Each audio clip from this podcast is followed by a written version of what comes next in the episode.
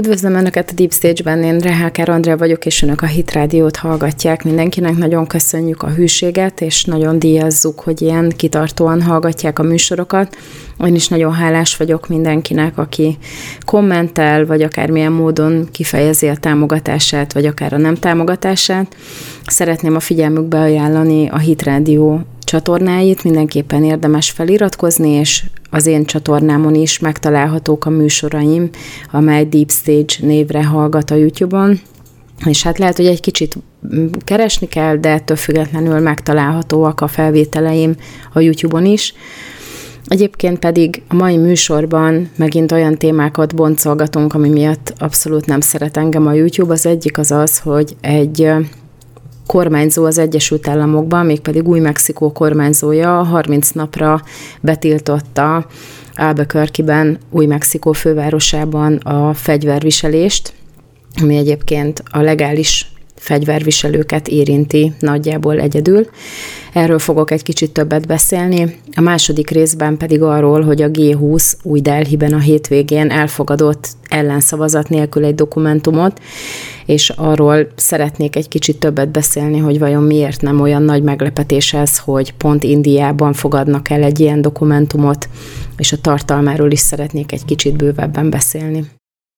A hétvégén történtek érdekességek, és az egyik ilyen az megragadta a mi figyelmünket is. A Fox News számolt be róla, hogy az új mexikói kormányzó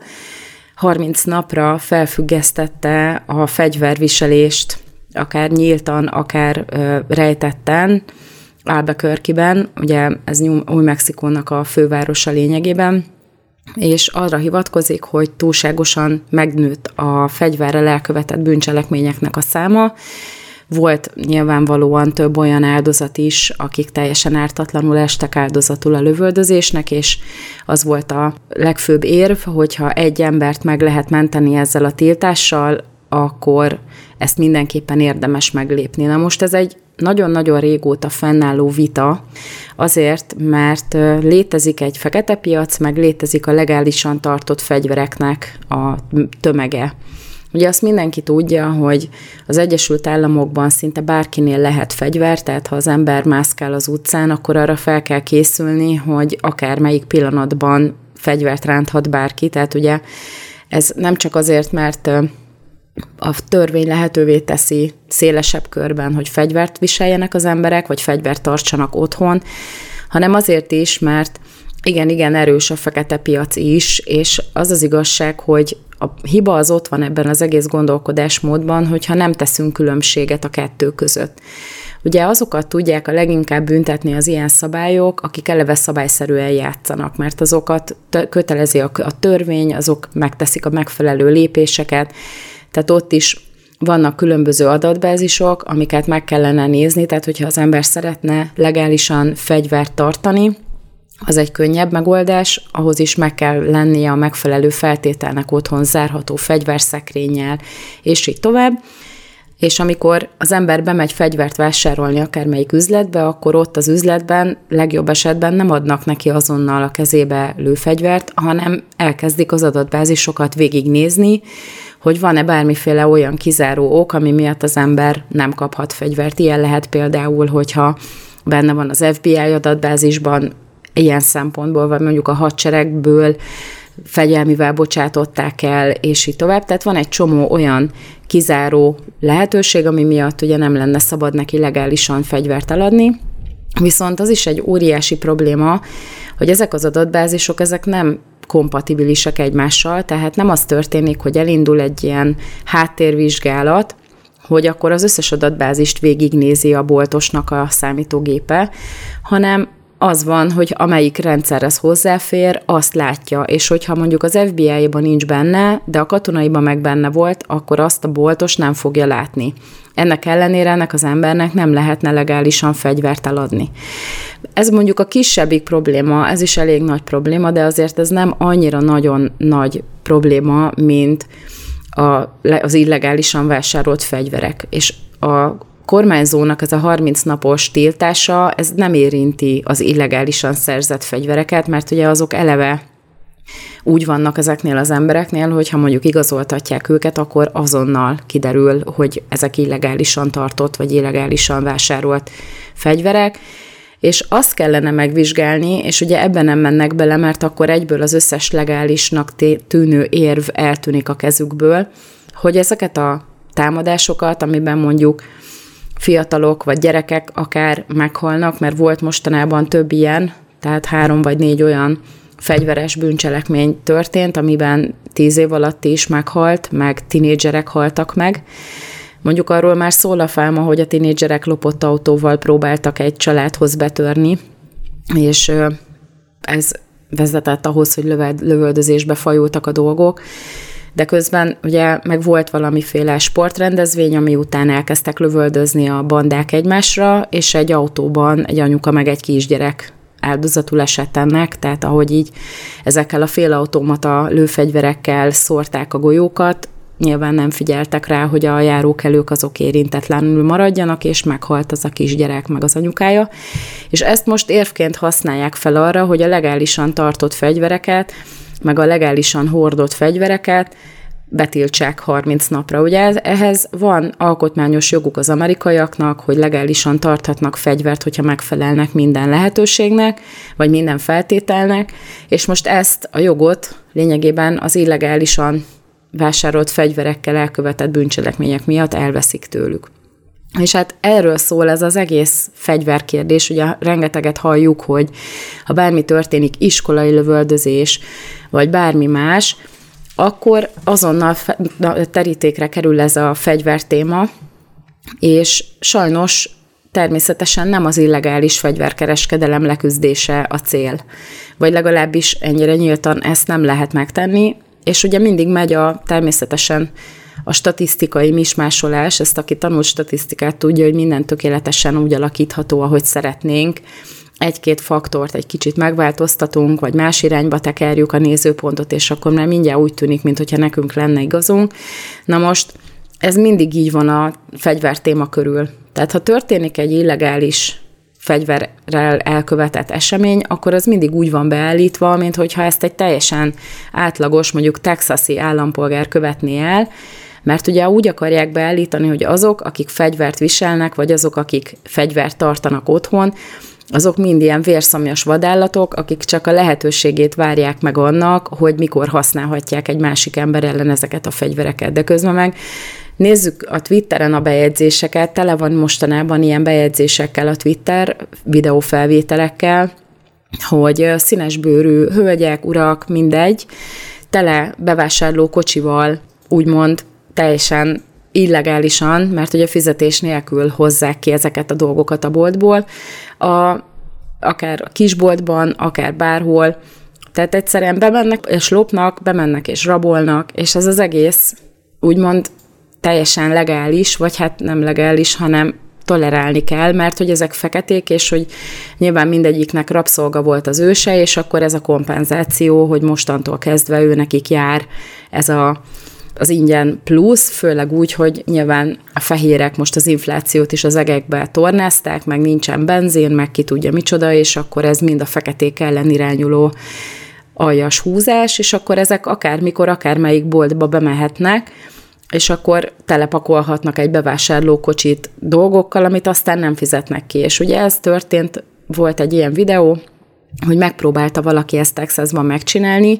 és természetesen minden egyes embernél, aki bent volt a boltban, volt fegyver, és hát ezt, az, mert ugye ott már fegyverrel is fenyegetőzött a rabló, és akkor egyszerűen lelőtték, ami valószínűleg jogos önvédelem volt, mert egyáltalán nem úgy nézett ki, mint akit érdekel, hogy leülő-e valakit közben, miközben kirabolja a boltot, vagy nem. Most nyilván erről lehet vitatkozni, hogy most jogos önvédelem volt, vagy nem volt jogos, de ezeket a helyzeteket, ezeket csak úgy lehetett elkerülni, hogyha valaki elővette a legálisan tartott fegyverét, és lepuffantotta ezt a rablót, aki egyébként egyáltalán nem a jó fej ebben a témában, de ugye George Floyd óta látjuk, hogy egyáltalán nem fehér meg fekete, hogy egy bűnöző, akit előállítanak és ellenáll a rendőri intézkedésnek, azt utána nemzeti hősé avatjuk, és nem az történik, hogy el van marasztalva egy rendőr, aki a rendőri túlkapás miatt megöl egy embert, ami teljesen jogos, hogy elmarasztalják, hanem egyszerűen fogják ezt a drogos bűnözőt, és csinálnak belőle egy ilyen nemzeti hőst, és elindul belőle egy mozgalom. És ugye ott is már láttuk annak idején, amikor ez elkezdődött, hogy már próbálkoztak ilyesmivel, ahol összecsapott a Black Lives Matter, meg a legális fegyvertartás. Én is beszéltem róla, volt egy házaspár, akik ugye a kis kertvárosi házukban aggódva figyelték, ahogy megjelennek ezek a színes bőrű hordák, mert nem lehet rájuk jobb szót találni. És akkor, ahol tudnak, onnan elvisznek dolgokat, meg szétvertek autókat, meg felgyújtottak dolgokat, meg minden. És hát amikor megpróbálták kideríteni, hogy vajon mit kerestek a fehér fehérek lakta jobbára, de egyébként meg nem csak fehérek, mert ugye nagyon sok jó módú színes bőrű is van, annak ellenére, hogy most próbálják terelni erről a figyelmünket. Kimennek a kertvárosba, és akkor megpróbálnak valakinek a vagyonába kárt tenni, vagy valakitől valamit elvenni, ami nem járna nekik. És akkor ez az illető, a házas pár férfi tagja elővette a fegyverszekrényből a dupla csövűt, és megfenyegette őket. Tehát nem lőtt le senkit, nem lőtt a levegőben, nem volt semmi, hanem egyszerűen közölte velük, hogyha bárki bemer lépni az ő tulajdonára, abban a pillanatban következményei lesznek. És ugye mivel senki nem hívta ezeket az embereket, meg akkor még nem volt ennyire nyilvánvaló, hogy minden politikai erő a bal oldalon őket támogatja, meg őket mentegeti, amikor ugye szétrabolnak egy kisboltot, teljesen abszolút minden ok nélkül ebben a pillanatban ez még nem volt így, és akkor mi lett a vége? Elvették ettől az embertől a fegyvert. Tehát ellene indult eljárás azért, mert hogy meg akarta védeni az általa megszerzett javakat. Én annak idején arról beszéltem, hogy ha valaki tulajdonnal rendelkezik, akkor az egy kommunista gondolat, hogy tuti biztos, hogy lopta, mert hogy a nagy közösből miért kéne, hogy valakinek többje legyen, mint a másiknak. Ez egy kommunista gondolat, és nem annak a, az eredménye, hogy valaki jó döntéseket hozott az életben, kitartóan dolgozott, tanult, levizsgázott, elment dolgozni, okosan osztotta be a pénzét, nem felelőtlenül hitelkártyákkal, meg, meg hitelekkel, meg mindenféle túlköltekezéssel, hanem egyszerűen volt neki egy jó koncepciója, és vásárolt magának egy házat, meg van neki tulajdona. Tehát ez nem feltétlenül azért történik meg, mert lopott, hanem egyszerűen jó döntéseket hozott. És ott van a másik oldalon egy fekete mondjuk,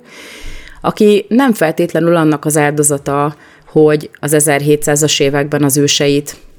elrabolták Afrikából, vagy még korábban, mert az már nem most volt, az már több generációval ezelőtt volt, hanem annak az áldozata, hogy nem volt apja, mert csak addig kellett a férfi, vagy addig volt hajlandó részt venni a nevelésében, amíg megszületett, és aztán utána a nagymamája meg az anyja próbálta nevelni, de az anyja meg már valószínűleg kicsúszott félre, és a legtöbbnek valamilyen szertől függő a szülő, és azért jön be a nagymama, mert az az utolsó normális rokon, aki egyébként felelősségteljesen megpróbálja felnevelni. Tehát ezek körülmények nyilván, amik valakiknek a rossz döntéseiből alakultak ki, meg egy olyan társadalomból, ami ezeket az embereket nem a felemelkedés irányába tereli, hanem még mélyebben nyomja ebbe bele a, az ingyen pénzzel, azzal, hogy nem kell nekik dolgozni,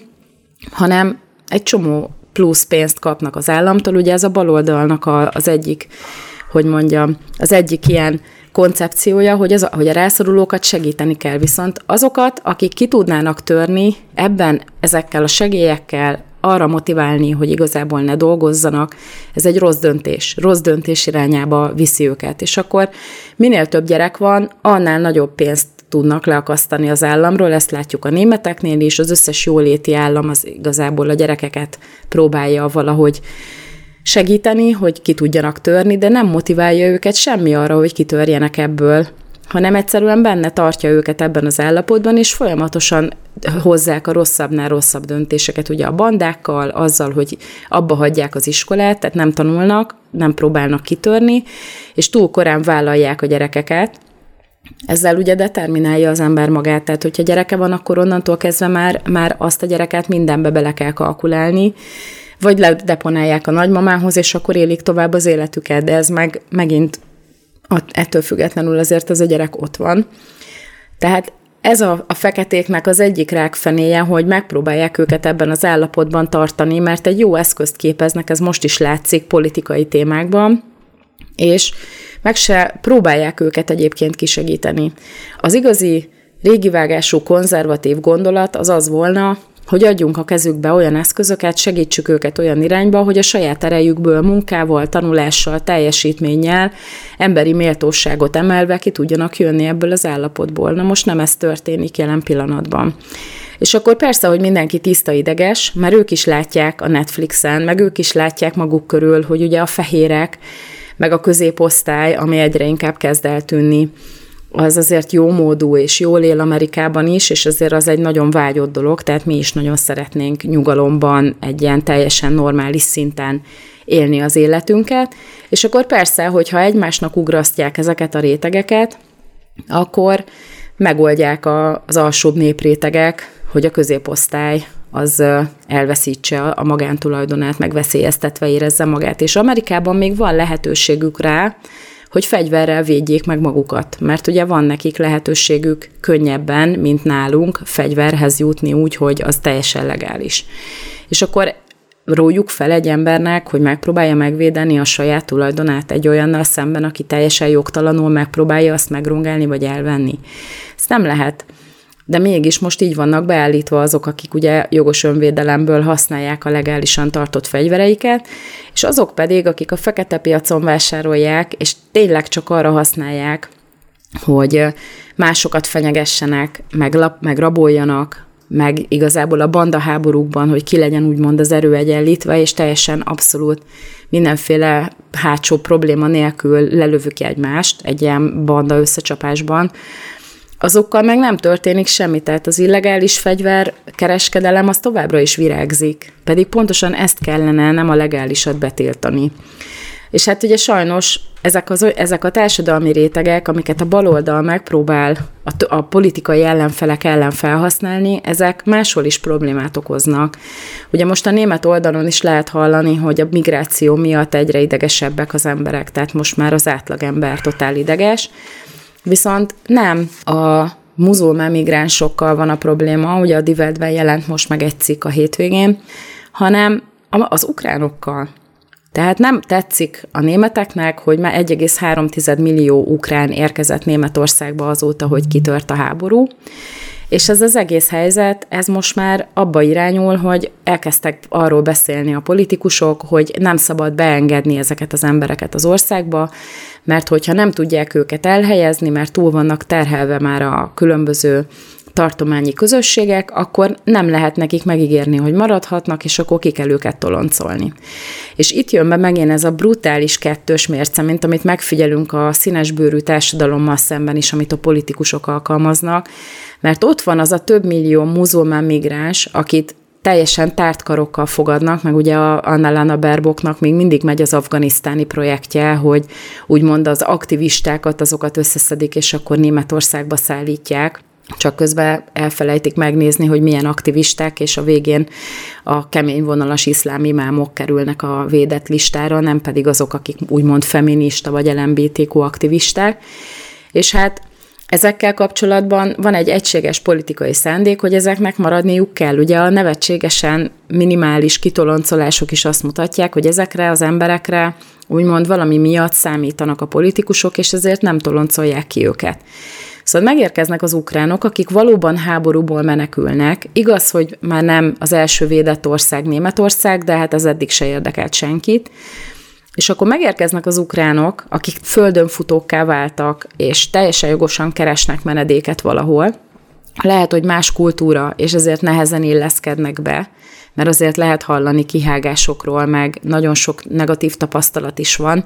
de ettől függetlenül a legnagyobb részük azt én nem gondolom, hogy mindegyik abszolút antiszociális, és nem tudnak együtt élni a németekkel, csak ugye most már akkora a teher, amit a közösségeknek viselnie kell, hogy nem bírják elviselni. És pontosan úgy, mint ahogy Amerikában is egyre többet lehet hallani, hogy a közvélemény felháborodik, meg az utcára mennek az emberek, meg minden, a németeknél is kezd nagyon-nagyon elfogyni a szufla, nincsen már bennük több tolerancia, és hát a politikusok meg, mivel egyáltalán nem érintettek ebben a témában, Tehát mindenki gondolom sofőrrel, limuzinnal jár dolgozni, meg nem azokban a közösségekben élnek, ahová telepítik a muzulmánokat.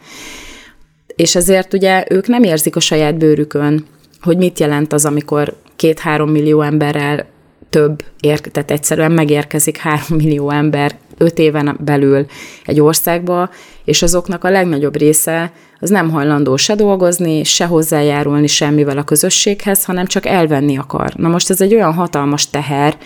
és igazából csak az, hogy az ember nem tudja a gyerekét elengedni egyedül az iskolába, hanem el kell vinnie autóval, aztán utána érte kell mennie, és ráadásul folyamatosan védeniük kell a saját ügyeiket, a saját életüket is gyakran. Ugye a Hert Wilders Hollandiában emiatt lett jobboldali politikus, mert ugye a saját bőrén tapasztalta, hogy milyen kedvesek a marokkói bevándorlók. Tehát az az igazság, hogy ez egy olyan helyzetet teremt, ami anyagilag is megterheli a családokat, mentálisan is nagyon megterheli, és az a legnagyobb probléma benne,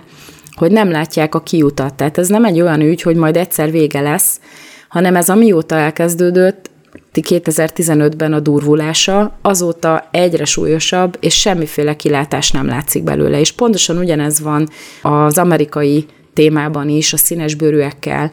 hogy semmiféle lépés nem történik annak érdekében, hogy javítsák a helyzetet, hanem még azt az eszközt is elveszik attól, aki ugye veszélyeztetve van, amivel védekezni tud,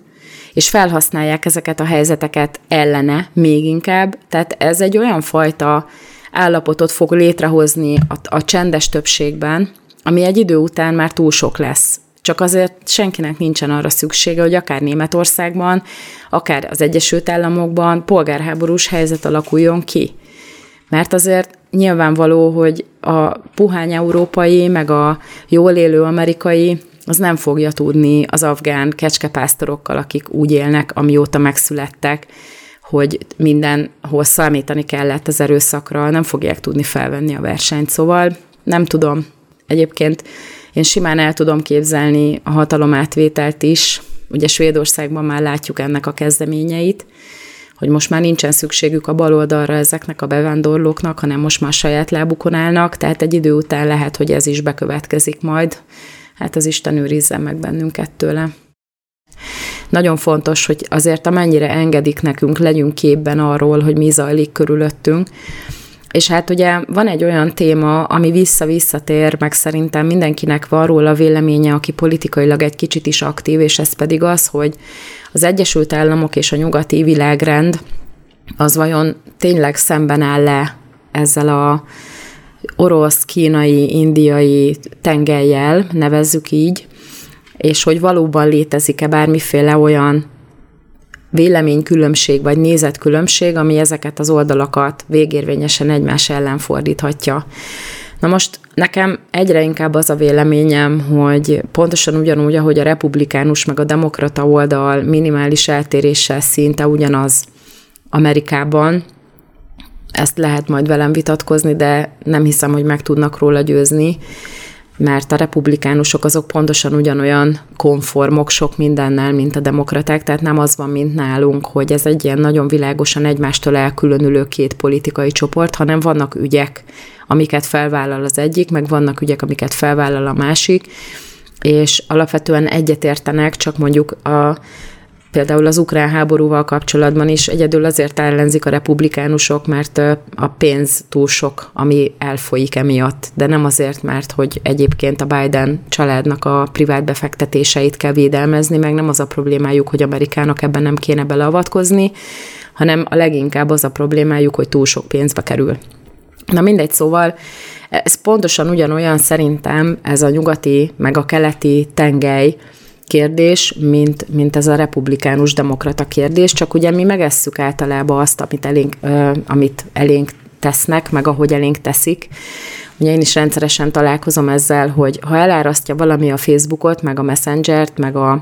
a Twittert, vagy akármelyik közösségi média felületet reklámok formájában, vagy videók formájában, akkor azt az emberek egy idő után elkezdik elhinni. Ez pont olyan, mint a, az, hogy drága a Balaton. Hát mihez képes drága? Mi nekünk az volt a véleményünk, hogy egyáltalán nem drágább, mint mondjuk Kecskemét lángost venni, de természetesen ez megint csak egy olyan téma, amiről lehetne órákig beszélni. Vagy mondjuk vannak mostanában olyan videók feltéve, hogy valaki külföldön nézegeti az árakat a boltban, és akkor a 5000 forintos húsra meg nem átalja azt mondani, hogy mennyivel jobb ez, mint Magyarországon. Tehát ez a helyzet, hogy ezek mind manipulációk, mind a médiából jön azért, hogy ha sokat halljuk, akkor egy idő után lehet, hogy elhisszük, ha nem vagyunk elég éberek. És szerintem ez a Oroszország, Kína, India tengely, annak ellenére, hogy nyilván megpróbál valamilyen módon egy ilyen hatalmi ellenpólust képezni, vagy legalábbis úgy tűnik a számunkra, ez azért nem annyira teljesen egyértelmű, mint ahogy ezt mi fehéren-feketén a kisember számára biztonságos módon szeretnénk, hanem szerintem pontosan ugyanúgy beleillenek ők is ebbe az új világrend kérdésbe, mint uh, ahogyan az Egyesült Államok ezt az egészet úgymond zászlajára tűzte, és a leginkább, ami bizonyítja ezt a számomra, ez a G20, Ugye most Indiában, új Delhiben tartják a G20-as csúcs találkozót, és szombaton azonnal megállapodás is született, és ugye az indiaiak most azzal dicsekszenek, hogy egy teljesen 100%-ban konszenzusos megállapodás született ezzel a dokumentummal kapcsolatban, tehát nem volt vita, nem volt, vagy hát lehet, hogy volt, de minimális. Nincsenek olyan országok, akik valami miatt ezt nem hajlandók aláírni, és hát nagyon érdekes, hogy 20 ország, amiben azért mindenféle van, akik egymással ilyen-olyan okokból nem értenek egyet, nem működnek együtt, és így tovább, hogy ilyen csodálatosan rögtön az első napján ennek a tárgyalás sorozatnak, meg ennek a csúcs találkozónak elfogadnak konszenzussal egy ilyen dokumentumot. És akkor én letöltöttem ezt a dokumentumot, hogy mégis csak mit fogadtak el, mert ugye arról azért nem szól a fáma, hogy mi ennek a tartalma. És ugye a tartalom az, ami engem leginkább arról meggyőzött, hogy semmiféle nagy különbség nem létezik itt a szándékban, hanem mindenki lényegében ugyanazt az új világrendet szeretné, csak nekünk van úgy beállítva, hogy ne veszítsük el teljes egészében a reménységünket arra, hogy esetleg vissza lehet még szorítani ezeket a folyamatokat, amik a szemünk előtt zajlanak, akár a digitális pénzzel, akár a környezetvédelemmel kapcsolatban, akár a, az egypólusú világrenddel kapcsolatban, és így tovább. Na most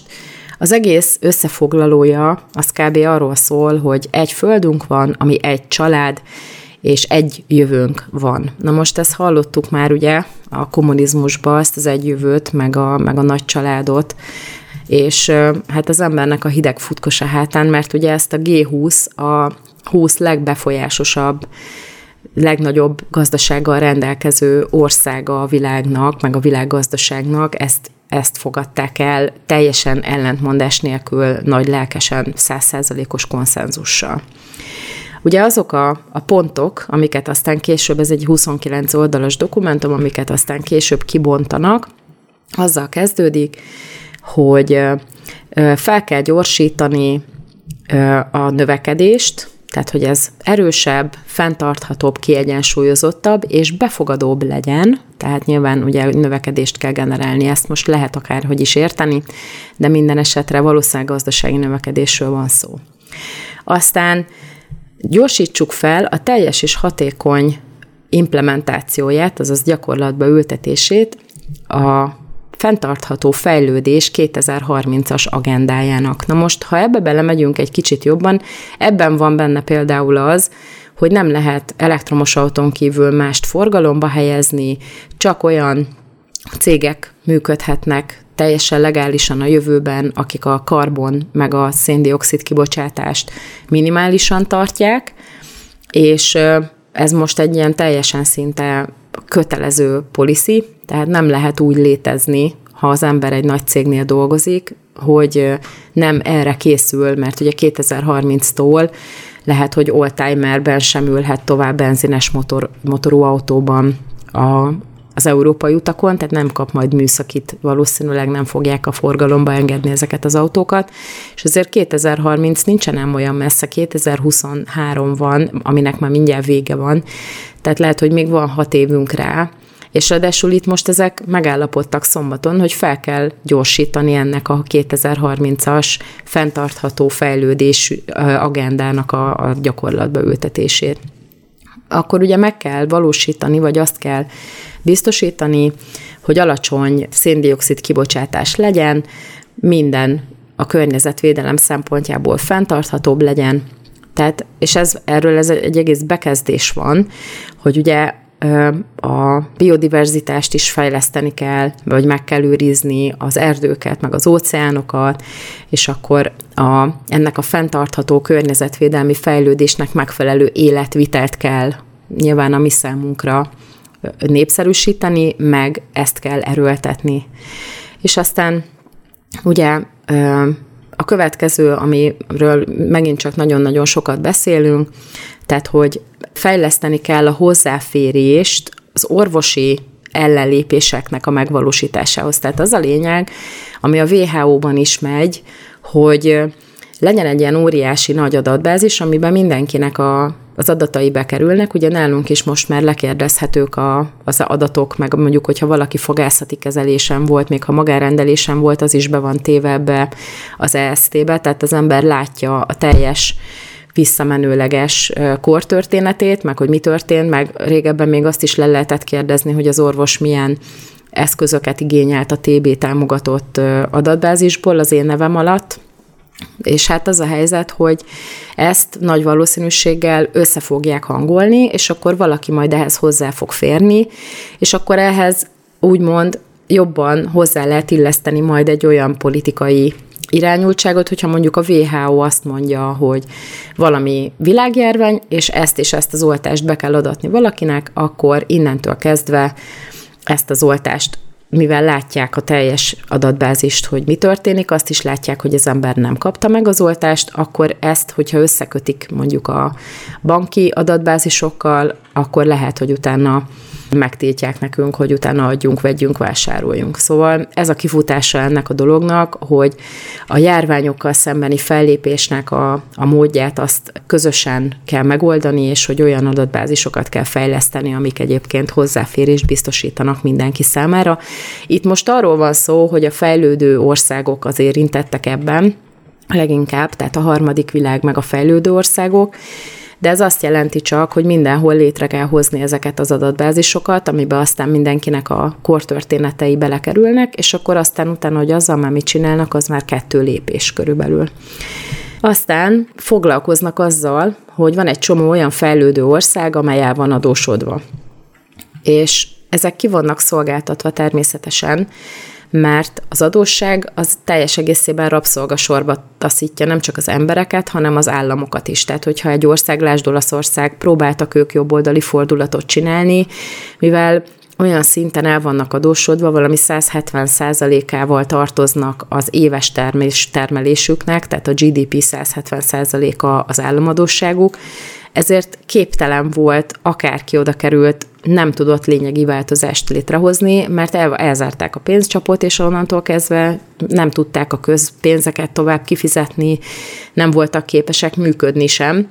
És hát látjuk is, hogy hiába jött a nagy konzervatív győzelem, most már ugyanazt a követ fújja a hölgy is, a legújabb miniszterelnöke Olaszországnak, mert nem, nincs más választása. Tehát, hogyha ő miniszterelnök akar maradni, akkor ezzel együtt kell működni, mert különben nincs pénz. És, és ott azért kemény, tehát óriási tartozás van. Na most ezt, ha lefordítjuk a G20-nak a nyelvére, akkor lényegében azzal kell foglalkozni, hogy ezeket a harmadik világbeli országokat, meg a fejlődő országokat ne szolgáltassák ki olyan nagyon. Ezt úgy lehet megoldani, hogyha nem kölcsönadnak nekik, hanem mondjuk ezeknek az ásványkincseit, meg a bányáit, meg a különböző természeti erőforrásait ezek az országok átengedik a fejlett országoknak, akiknek ugye szükségük van erre, és hát látjuk Kína esetében ez azért már nagyon-nagyon szépen létezik ez a fajta hozzáállás a többi országhoz, és ebből volt a, a chip hiány is, meg, a, meg ez az egész félvezető probléma hogy hiába nem Kínában vannak a félvezető lelőhelyek, meg a ritka földfém lelőhelyek, nem tudtak igazából semmit tenni ellene a fejlett nyugati országok, mert hogy Kína olyan jó kapcsolatot ápol ezekkel az afrikai országokkal, például, ahol lelőhelyek vannak, hogy kontrollálja ezeknek a kitermelését, és hát kell valami megoldás ebben az egészben, hogy mindenkinek jusson, meg hogy tudjon menni tovább a nagy fejlődés, ugye? Mert az egész, tehát ez, hogy gazdasági fejlődés, meg klímakompatibilis, ez a kettő, ez totálisan ellentmond egymásnak. Erről is lehetne órákat beszélni, hogy hogy, hogy lehet úgy fejlődni, hogy az ember ne termeljen minden egyes nap több millió tonnányi olyan szemetet, amit csak azért kell termelni, hogy nagyobb legyen a növekedés, hogy többet fogyasszanak az emberek. Tehát ez az egész egy ilyen teljesen paradox dolog. De mindegy, haladjunk tovább, és akkor ugye Párizsi Klímakonvencióról szól a G pontjuk, van egy klíma változás, ugye van egy hőmérséklet növekedés, és akkor ugye a Párizsi Klímakonvencióban foglaltakat be kell tartani, hogy lehessen a hőmérsékletnek a növekedését valahogyan szabályozni, és hát reformokat kell kialakítani. Egy multilaterális fejlesztési bankok létrehozására, tehát nem egy, hanem multilaterális fejlesztési bankok létrehozására. Elnézést, de most itt angolból próbálom direkt befordítani, miközben magyarul beszélek. Itt van egy ilyen jó kis általános kifejezés, hogy adresszálni lehessen a globális kihívásokat, és hogy maximalizálni lehessen a fejlesztési hatásokat. Tehát ez lényegében ugyanaz Pepitában, mint amit az előbb elmondtam, hogy ugye azokban az országokban, amelyek még rendelkeznek erőforrásokkal, oda be kell küldeni ezeket a több oldalú fejlesztési bankokat, akiknél ott van a pénz, amit ezek a, tehát azért több oldalú, meg multilaterális, mert ugye, hogy több mindenki vesz részt a létrehozásukban, és akkor ezek finanszírozzák majd azokat a beruházásokat, amitől aztán a korábbi pontokban említett adósság az előáll, tehát ugye oda visznek pénzt, és akkor építsetek belőle ezt, meg építsetek belőle azt, de lényegében ez csak arra szolgál, hogy az adósságot növeljük. És hát ez nagyon érdekes, hogy ki kell használni a fejlesztési potenciálokat, és akkor ehhez ilyen multilaterális fejlesztési bankokat kell létrehozni, meg meg kell reformálni azokat, amelyek már léteznek. Ez most valószínű, hogy virágnyelven azt jelenti, hogy akkor oda kell engedni mást is a húsos fazékhoz, de ez, ez inkább csak az én szarkazmusom. Akkor ugye megjelenik itt is a digitális fejlesztés, fejleszteni kell a hozzáférést a digitális szolgáltatásokhoz és a digitális közösségi vagy, vagy közinfrastruktúrához, tehát gondolom, hogy a kormányzati meg az egyéb ilyen központilag szabályozott közszolgáltatásokhoz, és akkor és ki kell használni a digitális transformációs lehetőségeket, hogy fejlesszük ezáltal is a fenntartható és a befogadó növekedést. Tehát ugye nyilvánvaló, hogy akkor itt egy kicsit nagyobb lesz majd megint a digitális hozzáférés, és akkor minél jobban kiiktatjuk a személyes ügyintézést, meg a papírt például, annál kisebb esélyünk lesz rá, hogy bármiféle, hát később lehet jogorvoslati lehetőségünk legyen, mert ugye digitálisan az ember úgy módosít dolgokat, ahogy tetszik neki. Erről már voltak a 80-as években is kifik, hogy, hogy lehet eltörölni embereket a, a földszínéről azzal csak, hogy a digitális lábnyomukat az egy, egyszerűen eltörlik, vagy letörlik mindenhonnan. Ez megint tudom, ilyen összeesküvés elmélet, de én inkább azt figyelném, hogy hova futnak ki ezek a nagy örömmel 100%-ban konszenzussal elfogadott döntések. Aztán nyilván a munkakörülményeket is úgy kell megoldani, meg úgy kell létrehozni, hogy ezek fenntarthatók legyenek, jó minőségűek, egészségesek és biztonságosak. Na most nem tudom, mit szólnak ehhez a gyerekek Afrikában, akik kobaltot bányásznak, vagy a, a, az indiai sweatshopokban azok a gyerekek, akik mondjuk ruhát gyártanak, vagy Bangladesben, tehát nem tudom, hogy ezzel alatt mit értünk, mert egyelőre ezekben a kérdésekben semmiféle előre mozdulás nem történt az utóbbi években. Egyre több botrány van abból, hogy milyen munkaerőt alkalmaznak ugye ezekben a fejlődő országokban. Na most ez nekem, hogy így új Delhiben elfogadott papírként ez egy kicsit ilyen képmutatónak tűnik. És hát természetesen a cseresznye a habos tortának a tetején az az, hogy be kell zárni a nemek közötti össz, tehát a szakadékokat, gender gaps, és ugye természetesen a nőket be kell vonni a döntéshozatali helyzetekbe és gazdasági szempontból sokkal inkább helyzetbe kell hozni. Na most Ez egy régi vágású dolog, meg nagyon jól is hangzik, de alapvetően ez is inkább ilyen antifeminista dolog, mert azok a nők, akik egyébként akarnak ilyen karriert befutni, azok nem örülnek ezeknek a női kvótáknak egyáltalán, mert így soha nem fog kiderülni, hogy őt valóban a teljesítménye miatt helyezték abba a pozícióba, hova került, vagy pedig a kvóta miatt, mert muszáj volt. Szóval egyáltalán nem jó ez,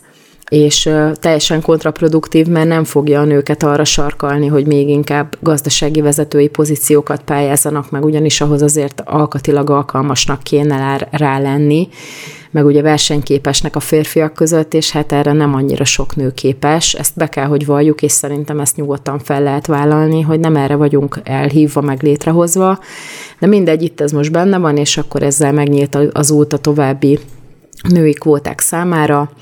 és akkor integrálni kell, ez az utolsó pont, a fejlődő országoknak a perspektíváit a G20-nak a jövőbeli agendáiba, és akkor, hogy hallhassák, hallathassák a fejlődő országok is a hangjukat a G20-nak a, a döntéshozatalában. Na most, hát én nem csodálkozom egyáltalán, hogy ezt ilyen gyönyörűen százszerzelékos konszenzussal sikerült elfogadni, ugyanis egy az egybe megfelel az új világrend által, vagy annak, amiről állandóan beszélünk itt, mint új világrendről, tehát ugyanúgy a, a digitalizációval, az orvosi döntéshozatali témák, akkor a környezetvédelem, meg az, hogy fejlődni kell, tehát miért nem lehet igazából egy, egy szinten maradni, miért kell fejlődni? Hát azért, mert ugye mindenki minél több pénzt, meg hatalmat, meg pozíciót szeretne, és hát ezt úgy lehet elérni, hogyha nem békén hagyjuk működni a dolgokat, hanem próbáljuk irányítani úgy, hogy minél több adósság legyen, minél nagyobb legyen ugye a kitettsége ezeknek az országoknak, és lehet, hogy ez a képmutatás ez egy, egy, egyeseket még, még egy kicsit félre tud vezetni, hogy szeretnék felzárkóztatni a harmadik világot, de hát az a helyzet, hogy a gyarmatosítás óta látjuk, hogy ennek semmiféle realitása nincsen. Tehát, hogyha hagynák, meg, meg élni hagynák őket, meg fel akarnák őket zárkóztatni, akkor elég lenne, hogyha nem vinnék el az erőforrásukat, és hagynák, hogy olyan választásokat tartsanak, vagy olyan vezetőket válasszanak, akiket ők akarnak, és nem olyat, akit mondjuk a CIA pénzzel, vagy nem olyat, akiket egyébként a nyugat bábként oda helyez, hogy aztán legyen továbbra is együttműködés, mert ugye nyilvánvaló, hogy az erőforrások azok kellenének, és hát sajnos